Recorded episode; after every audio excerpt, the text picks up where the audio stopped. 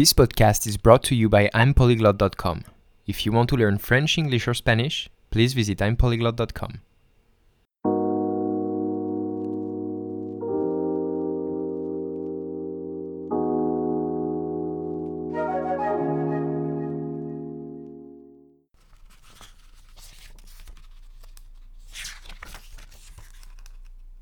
Le Tigre par Joël Dicker. La nouvelle avait traversé Saint-Pétersbourg, la capitale, comme une traînée de poudre. En ce torride mois d'août 1903, on ne parlait plus que de cela. Dans les salons feutrés des aristocrates, comme dans les plus pauvres maisonnées, on frissonnait à l'évocation des événements. Dans les parcs, les promeneurs affichaient des visages graves en débattant de la situation, tandis que les enfants rejouaient les scènes évoquées par les adultes et s'amusaient à surprendre les passants. On disait que même le tsar était préoccupé par ce qui se passait à l'autre bout du pays. Au cœur de l'immense Sibérie, glaciale l'hiver et brûlante l'été, un village entier avait été massacré. L'affaire avait été révélée par deux moines qui, traversant le pays, avaient voulu faire halte à Tibier, un village de Moujix construit au milieu d'immenses champs difficilement cultivables. Les habitants étaient tous de pauvres diables, vivant dans des maisons en bois et en terre. Les habitations s'entassaient autour d'une place centrale poussiéreuse, séparées les unes des autres par quelques enclos branlants dans lesquels dépérissaient des vaches efflanquées et des chevaux de traits fourbus. Montés sur des mulets, les deux moines étaient parvenus à Tibier par une chaude fin de matinée des derniers jours de juillet. À court de vivres, ils comptaient sur la générosité des villageois, pauvres mais très pieux, pour faire le plein de provisions. Mais les deux hommes furent surpris de ne voir personne dans les champs, travailler la terre, ou mener le moindre troupeau paître vers une plaine aux herbes plus tendres que les tiges jaunies des abords du village. Ce calme inhabituel les avait d'abord intrigués. Ils avaient songé que la chaleur avait peut-être cloîtré les villageois à l'intérieur des maisons et les animaux dans les étables. Mais voilà qu'ils trouvèrent un cheval égorgé au milieu de son enclos, puis un deuxième, et plus loin, un troupeau entier de moutons baignant dans une mare de sang avant de tomber sur le corps d'un paysan affreusement mutilé. À ce moment, ils auraient pu faire demi-tour sans continuer jusqu'au village. Cependant, ils décidèrent de poursuivre leur chemin, poussés non pas par la curiosité, mais par un sentiment de compassion. Il s'était visiblement produit un événement grave, et il était de leur devoir de venir en aide à qui en aurait besoin. Ils pressèrent leur monture et atteignirent bientôt Tibier ce qu'ils y découvrirent les épouvanta. Il y avait des cadavres partout. Des enfants, des femmes, des hommes dans la force de l'âge et des vieillards, du bétail, des chiens et des poules. Tout le village avait été massacré. Les victimes présentaient les mêmes signes de mutilation. Elles semblaient avoir été égorgées et violemment griffées. Certains villageois avaient essayé de se défendre, mais sans succès. Des armes traînaient par terre, ça et là. Quant à ceux qui avaient voulu trouver refuge dans les maisons, ils y avaient été visiblement poursuivis. À l'intérieur, encore des cadavres, comme si chaque habitation avait été minutieusement inspectée. Les moines s'accordèrent à dire que l'attaque venait d'avoir lieu. Les corps des victimes étaient encore chauds. Surtout malgré la chaleur écrasante, les corps ne présentaient aucun signe de décomposition. Qui avait pu commettre un tel massacre? Ils pensèrent d'abord à une meute sanguinaire de brigands, venus piller un village dans lequel il n'y avait pourtant rien à voler. Songeant que les bandits pouvaient encore se trouver à proximité, les deux moines furent rapidement frappés de terreur. Ce genre d'assassins n'avait ni foi ni honneur, et ils n'hésiteraient pas à les tuer sans égard pour leur sainte fonction. Ils se hâtèrent alors de remonter en selle, et, martelant le flanc de leur mule, ils s'empressèrent de quitter le village. Mais au détour d'une maison, leurs deux montures se cabrèrent soudain apeurées. Les moines venaient de tomber nez à nez avec le responsable du massacre, le pelage encore taché de sang frais, un énorme tigre.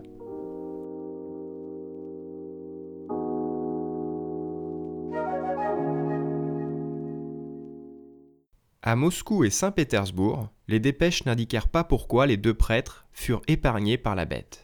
Mais toute la Russie retint sa respiration à l'annonce de la terrible nouvelle. Ce qu'on appelait désormais le massacre de Tibier était sur toutes les lèvres. D'ordinaire solitaires et discrets, les tigres ne s'attaquaient pour ainsi dire jamais aux hommes. De quelle nature était donc ce fauve qui s'en était pris à un village entier? Le témoignage des deux moines s'accordait avec les légendes les plus effrayantes. Il rôdait dans les confins de la Sibérie un tigre que rien ni personne ne pouvait arrêter. Toute cette affaire aurait pu ne constituer qu'un simple fait divers du début du siècle si le tigre en était resté là. Mais un mois après Tibier, et non loin des ruines du village, l'animal s'en prit à un groupe de marchands qui voyageaient. C'est le seul survivant de l'attaque qui rapporta les faits. À la même période, un groupe de chasseurs aguerris disparut sans que l'on n'ait plus jamais de leurs nouvelles. Puis ce fut au tour d'un émissaire du tsar envoyé en Sibérie pour enquêter sur ce tigre qui terrorisait la région et qui fut retrouvé égorgé. Aux prémices de l'hiver, le tigre avait déjà fait plusieurs dizaines de victimes. Et ce qui n'était en juillet qu'un fait d'hiver avait pris désormais de toute autre proportion. Tout le pays tremblait à l'évocation du tigre, de Saint-Pétersbourg jusqu'au Kamtchatka, dans les hameaux isolés comme dans les grandes villes. On disait qu'il pouvait surgir sur un marché, dans la cour d'une maison, et même dans les palais des gouverneurs, pourtant si bien gardés.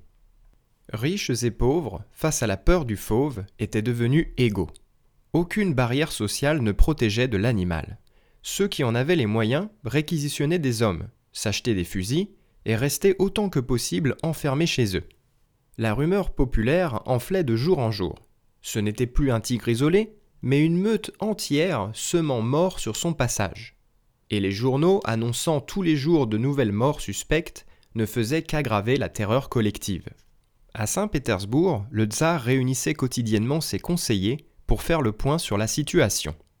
Il trouvait cette panique populaire tout à fait ridicule, mais il se devait d'agir car ce tigre commençait à mettre en échec sa nouvelle politique économique pour la Sibérie, trop longtemps considérée comme un plateau aride et dont il avait décidé d'exploiter au maximum les ressources.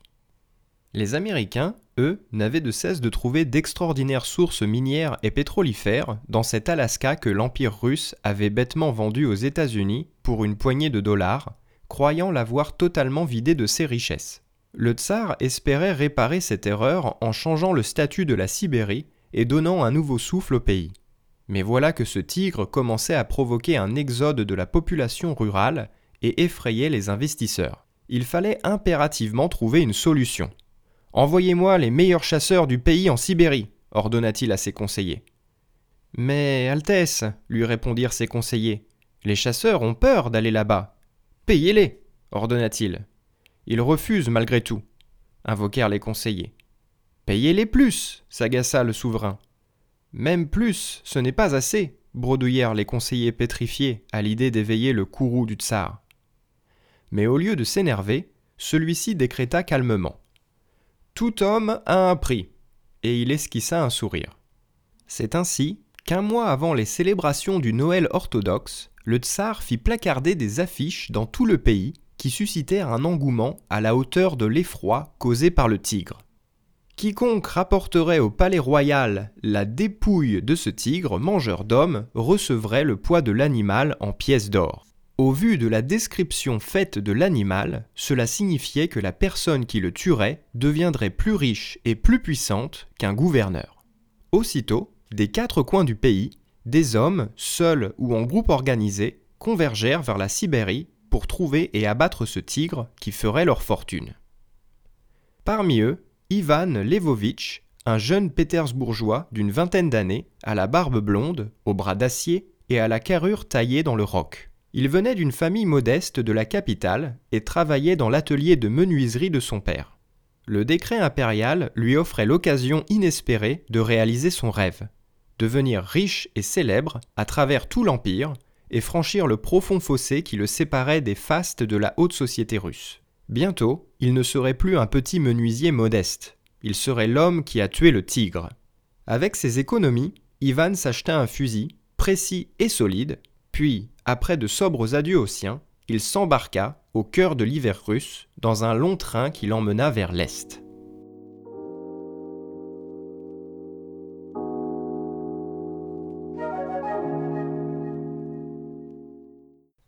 Pour Ivan, le voyage jusqu'en Sibérie fut interminable, la neige et le froid retardant le train qui se frayait péniblement un chemin à travers la toundra.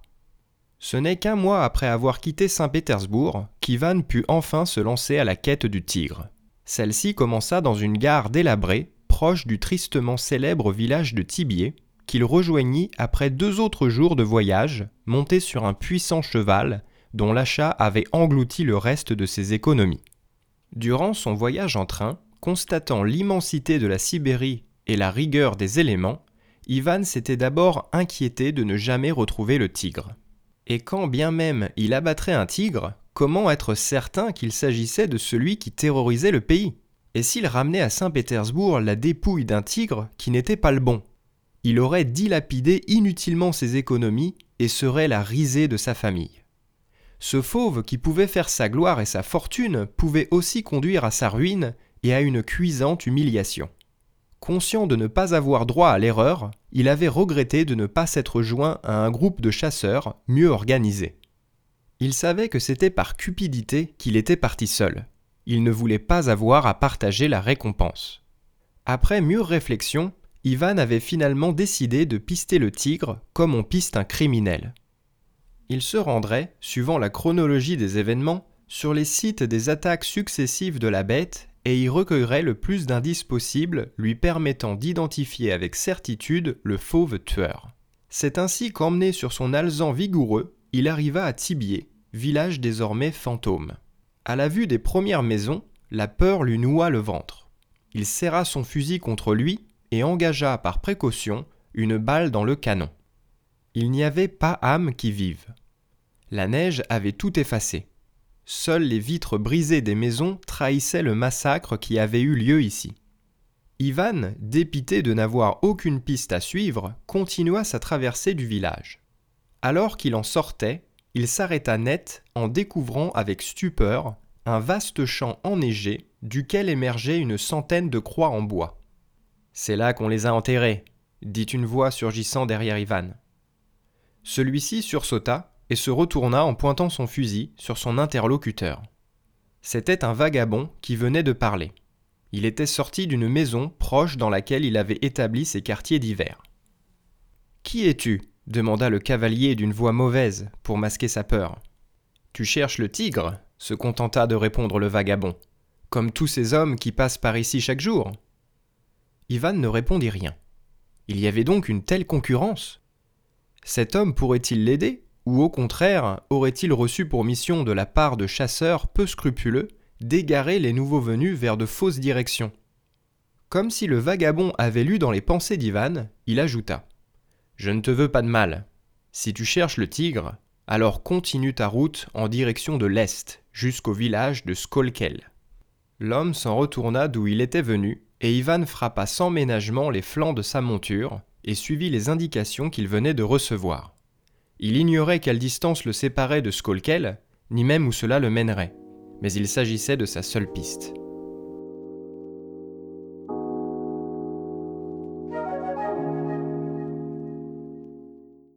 Il fallut presque une demi-journée de cheval à Ivan pour arriver à Skolkel. Chevauchant dans la toundra, il crut que le vagabond s'était joué de lui et l'avait envoyé se perdre. Il s'en voulut de s'être laissé si facilement berner puis il vit les volutes de fumée grise s'échappant des premières maisons d'un village, Skolkel. Planté au milieu de plaines enneigées, l'endroit était à peine plus grand que Tibier. 300 personnes ou plus devaient vivre ici. C'était l'heure du repas du soir lorsqu'il pénétra dans le village. Une odeur de lard et de soupe de légumes lui rappela qu'il n'avait rien avalé depuis la veille. Son cheval non plus, et il sentait que l'animal avait besoin de repos. S'arrêtant au hasard devant une maison, Ivan frappa à la porte.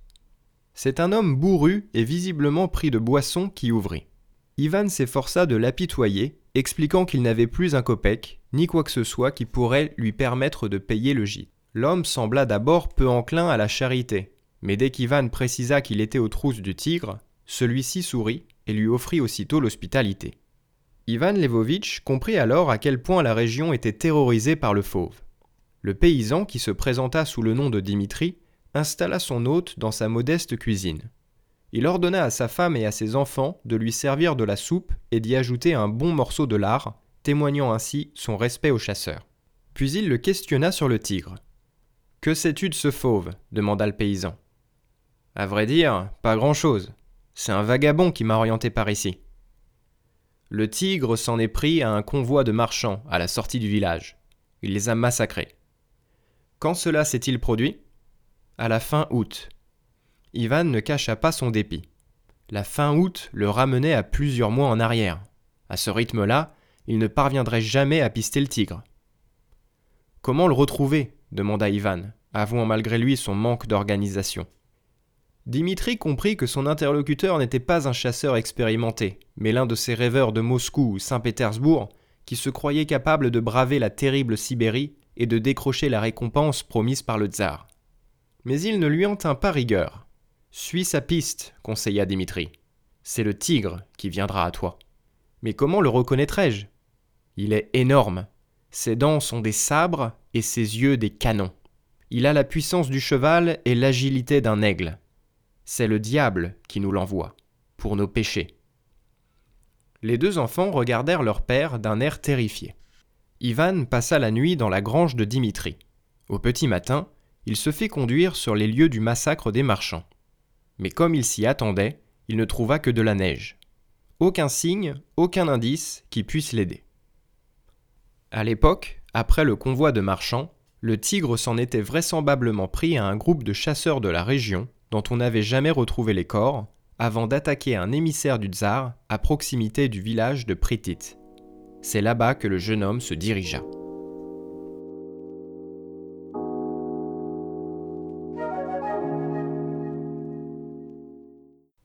Pendant les semaines suivantes, Ivan arpenta la Sibérie, retraçant minutieusement la progression meurtrière du tigre il croisa la route de dizaines de chasseurs, souvent beaucoup mieux équipés et entraînés que lui.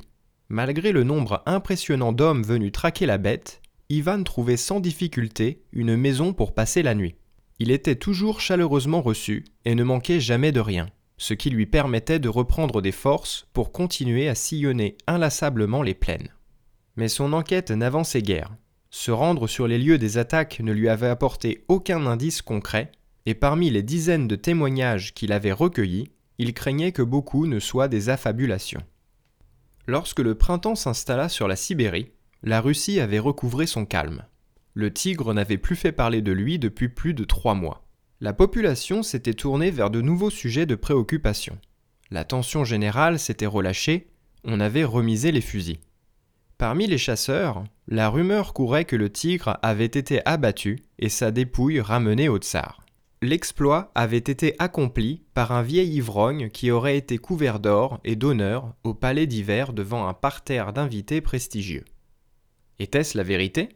Ou s'agissait-il d'une ruse orchestrée par un groupe de chasseurs pour pousser leurs concurrents à renoncer à leur traque Les nouvelles de Saint-Pétersbourg circulant mal jusque dans les provinces reculées, il était impossible de démêler le vrai du faux, et Ivan était dans le flou total. Gagné par l'incertitude, Découragé par ses interminables cavalcades au travers des steppes, il décida à la fin mars de rentrer chez lui. Il espérait pouvoir tirer suffisamment de son cheval pour acheter un billet de train. En route vers la gare de Kadashka, la même où il avait débarqué quelques mois plus tôt, il s'imaginait les visages déçus de ses proches.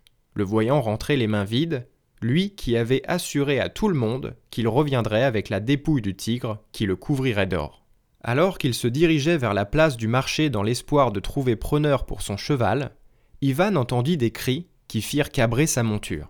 Un attroupement s'était formé autour d'une carriole transportant le corps mutilé et déchiqueté d'un homme encore miraculeusement en vie.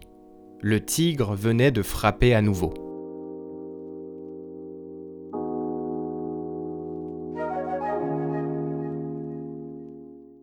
La nouvelle victime du tigre était un paysan rentrant d'un hameau voisin à dos de mulet.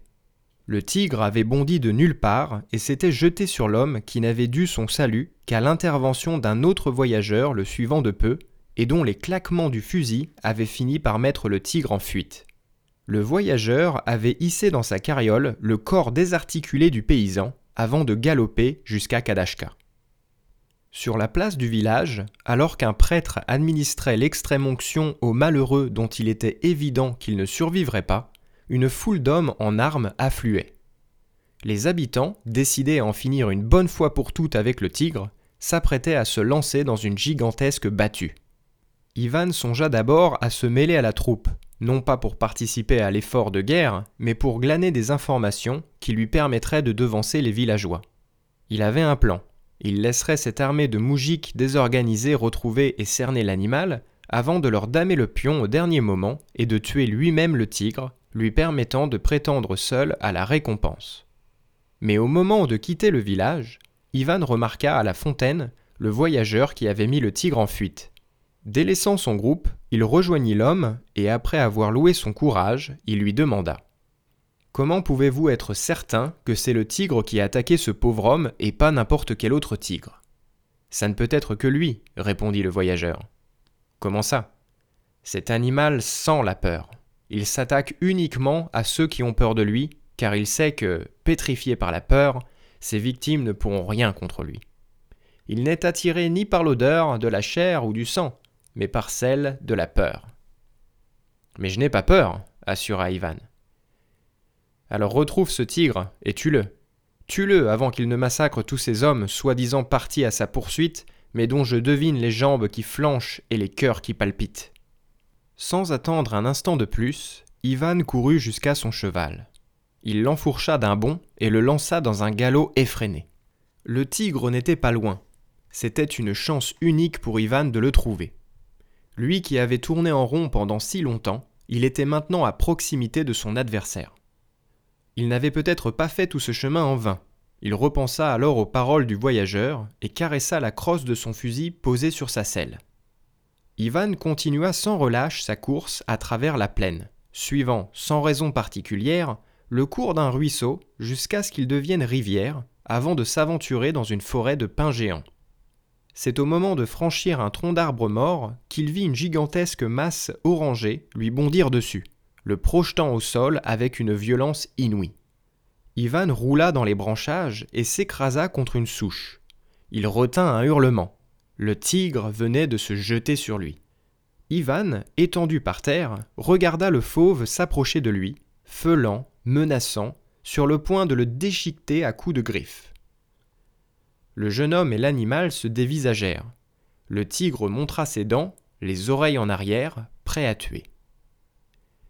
Ivan le fixa, le cœur battant, et soudain il se mit à crier, plein de rage.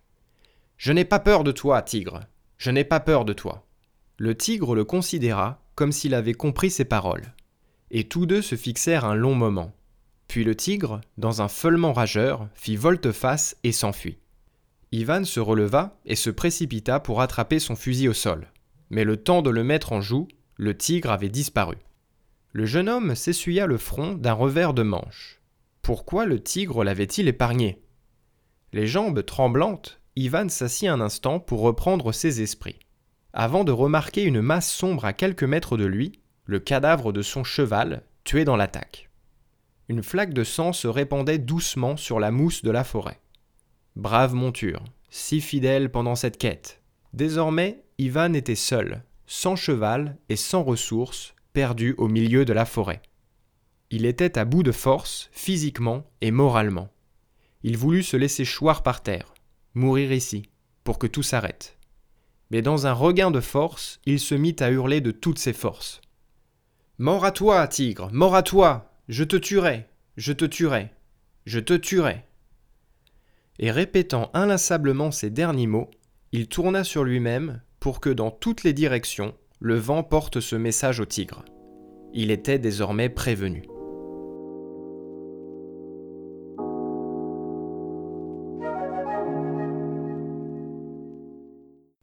Ivan erra pendant de longues heures dans la taïga. Hagard et désorienté, il marcha jusqu'à la tombée de la nuit, serrant son fusil contre lui. La lune était déjà haut dans le ciel lorsqu'il aperçut la lumière d'une isba isolée. Il tambourina à la porte et fut accueilli par un paysan un peu bené nommé Tchevchenko, sa femme et ses trois filles. Ivan n'eut pas à discuter longuement pour recevoir l'hospitalité. Son état de nervosité et le récit de l'attaque du tigre lui auraient ouvert n'importe quelle porte. On lui offrit à manger, et la femme de Tchevchenko lui proposa même des soins. Mais Ivan déclina poliment et demanda simplement à pouvoir aller se reposer, épuisé par les événements de la journée. Tchevchenko installa une paillasse dans la grande pièce commune où dormait toute la famille. Ivan, épuisé, s'y étendit et ferma les yeux. Il voulait, le temps d'une nuit, oublier ses malheurs. Mais alors que tous ronflaient, Ivan ne parvint pas à s'endormir. Il ne pouvait s'empêcher de penser à ce tigre. Il voulait le voir mort, il voulait le dépecer et faire une cape de sa peau. Il voulait plonger dans une baignoire remplie d'or, confortablement installée à Saint-Pétersbourg, loin de cette maudite Sibérie. Mais comment s'y prendre pour venir à bout de ce tigre qui échappait à tous? Ce tigre qui avait échappé aux chasseurs, aux battus et aux émissaires du tsar. Ce tigre qui surgissait de nulle part et décidait de vous laisser la vie ou de vous donner la mort. Pour parvenir à ses fins, Ivan savait qu'il avait besoin d'un stratagème, d'une ruse, d'un piège. Il y réfléchit pendant une bonne partie de la nuit. Soudain, il esquissa un large sourire. Il venait d'avoir une idée, et son plan était parfait. Le lendemain, après avoir dormi comme un bienheureux, Ivan interrogea Tchepchenko alors que celui-ci lui apportait son petit déjeuner. Es-tu riche demanda-t-il cyniquement en contemplant l'intérieur misérable de la maison et les vêtements de son hôte. Ma foi, non, répondit Tchevchenko, de son air ahuri et innocent. Voudrais-tu devenir incroyablement riche? Ma foi, oui. Les yeux du paysan trahissaient sa totale incompréhension. Ivan lui révéla alors ses intentions. Si toi et ta famille m'aidez à tuer le tigre, je vous offre la moitié de la récompense. Comment pourrions-nous nous rendre utiles Vous allez servir d'appât, sourit Ivan.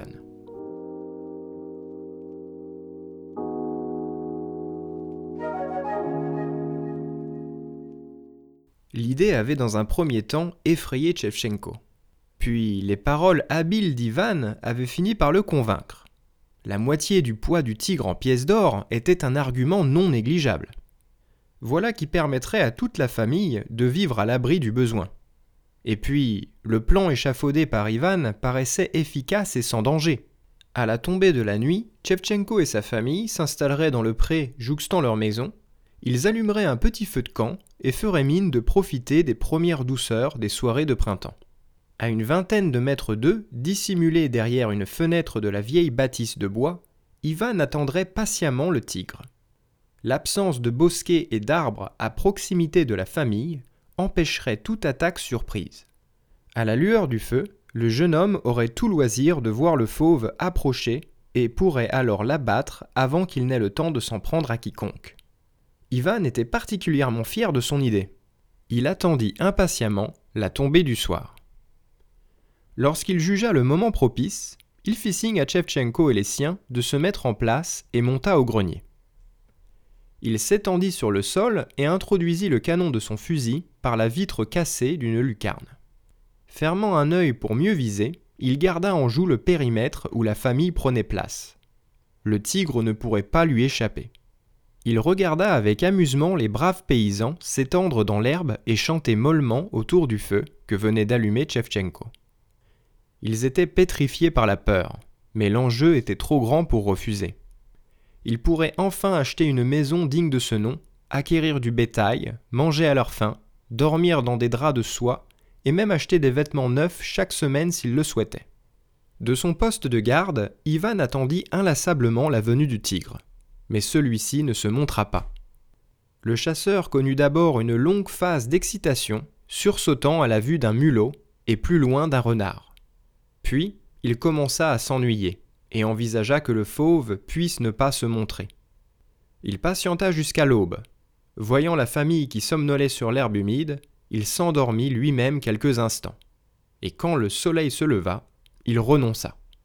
Tchevchenko était encore tremblant de peur lorsque Ivan, descendu de son poste de garde, le rejoignit. C'est trop angoissant, gémit Tchevchenko. Nous ne le referons plus. Réessayons encore ce soir, supplia le garçon. Ne veux-tu pas devenir riche? Une fois encore, cet argument eut raison des craintes du paysan. Et le soir venu, la famille reprit place dans le pré et Ivan dans le grenier. Le ciel qui, cette nuit-là, recouvrait la Sibérie, était parsemé d'étoiles en diamants qui éclairaient la région. Ivan, depuis sa cachette, avait une visibilité parfaite. Une heure à peine s'écoula lorsque soudain, il vit le tigre apparaître à l'orée d'un bois. Le cœur d'Ivan se mit à palpiter comme jamais. C'était la bête, il la reconnaissait. L'animal, silencieux, invisible, se fondit dans les herbes hautes du pré et se dirigea vers Tchevchenko et sa famille. Lorsque le tigre fut à dix mètres d'eux, Ivan ajusta sa visée et mit un doigt sur la détente. Le tigre était à sa merci. Cependant, il ne tira pas. Il n'avait pas fait tous ses efforts pour n'avoir que la moitié de la récompense. Le sacrifice de ces moujiks ne serait pas une grande perte. Alors, à travers le viseur de son arme, il regarda le tigre ramper sans bruit jusqu'aux pauvres gens qui chantaient gaiement, inconscients de ce qui allait leur arriver. Le tigre s'immobilisa à trois mètres d'eux. Il resta quelques instants tapis dans les herbes, invisible, avant de bondir sur eux dans un feulement terrifiant. La scène fut d'une violence inouïe. De ses griffes puissantes, l'animal massacra le malheureux Tchevchenko, puis sa femme et leurs trois filles. Ivan, dans la visée de son fusil, regarda calmement chacun des corps être déchirés comme du papier. Et ce n'est que lorsqu'ils furent tous morts qu'il ouvrit finalement le feu. Une déflagration assourdissante retentit dans la nuit, une première balle atteignit le tigre à la poitrine. Ivan rechargea rapidement son arme, il tira et toucha à nouveau le félin. Malgré ses blessures, le tigre détala à toute vitesse et disparut dans l'obscurité. Ivan descendit en trombe de son grenier et se lança à la poursuite de l'animal. Il enjamba les cadavres au sol, n'en faisant aucun cas, et suivit la traînée de sang laissée par sa proie.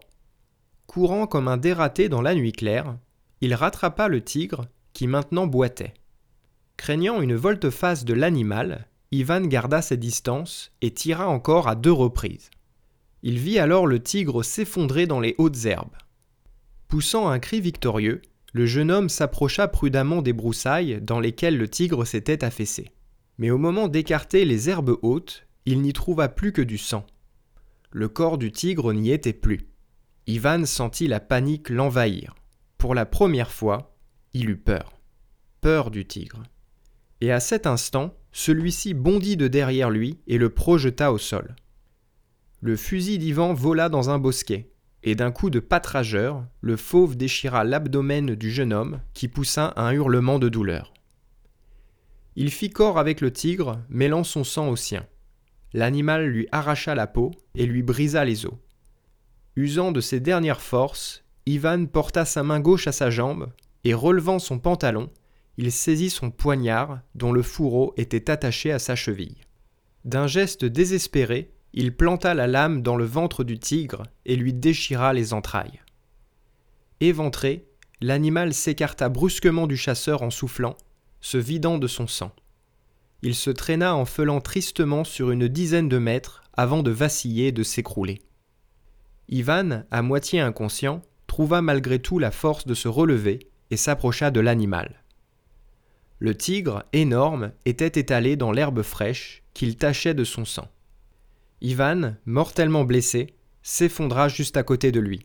Gisant ensemble, leurs têtes tournées l'une vers l'autre, ils se regardèrent, les yeux dans les yeux, toute la nuit, s'admirant mutuellement et se tenant compagnie.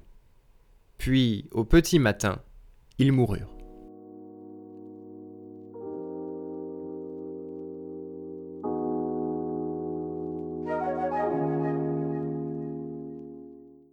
Merci à tous d'avoir écouté, j'espère que ça vous a plu, c'était un épisode un peu spécial puisque j'ai voulu faire la lecture du conte Le Tigre de Joël Dicker, qui est mon auteur préféré. Si ça vous a plu, faites-le moi savoir sur les réseaux sociaux, vous avez tous les liens en description du, de l'épisode et de tous les épisodes du podcast Time Polyglot. N'hésitez pas à le partager et on se retrouve la semaine prochaine. Salut à tous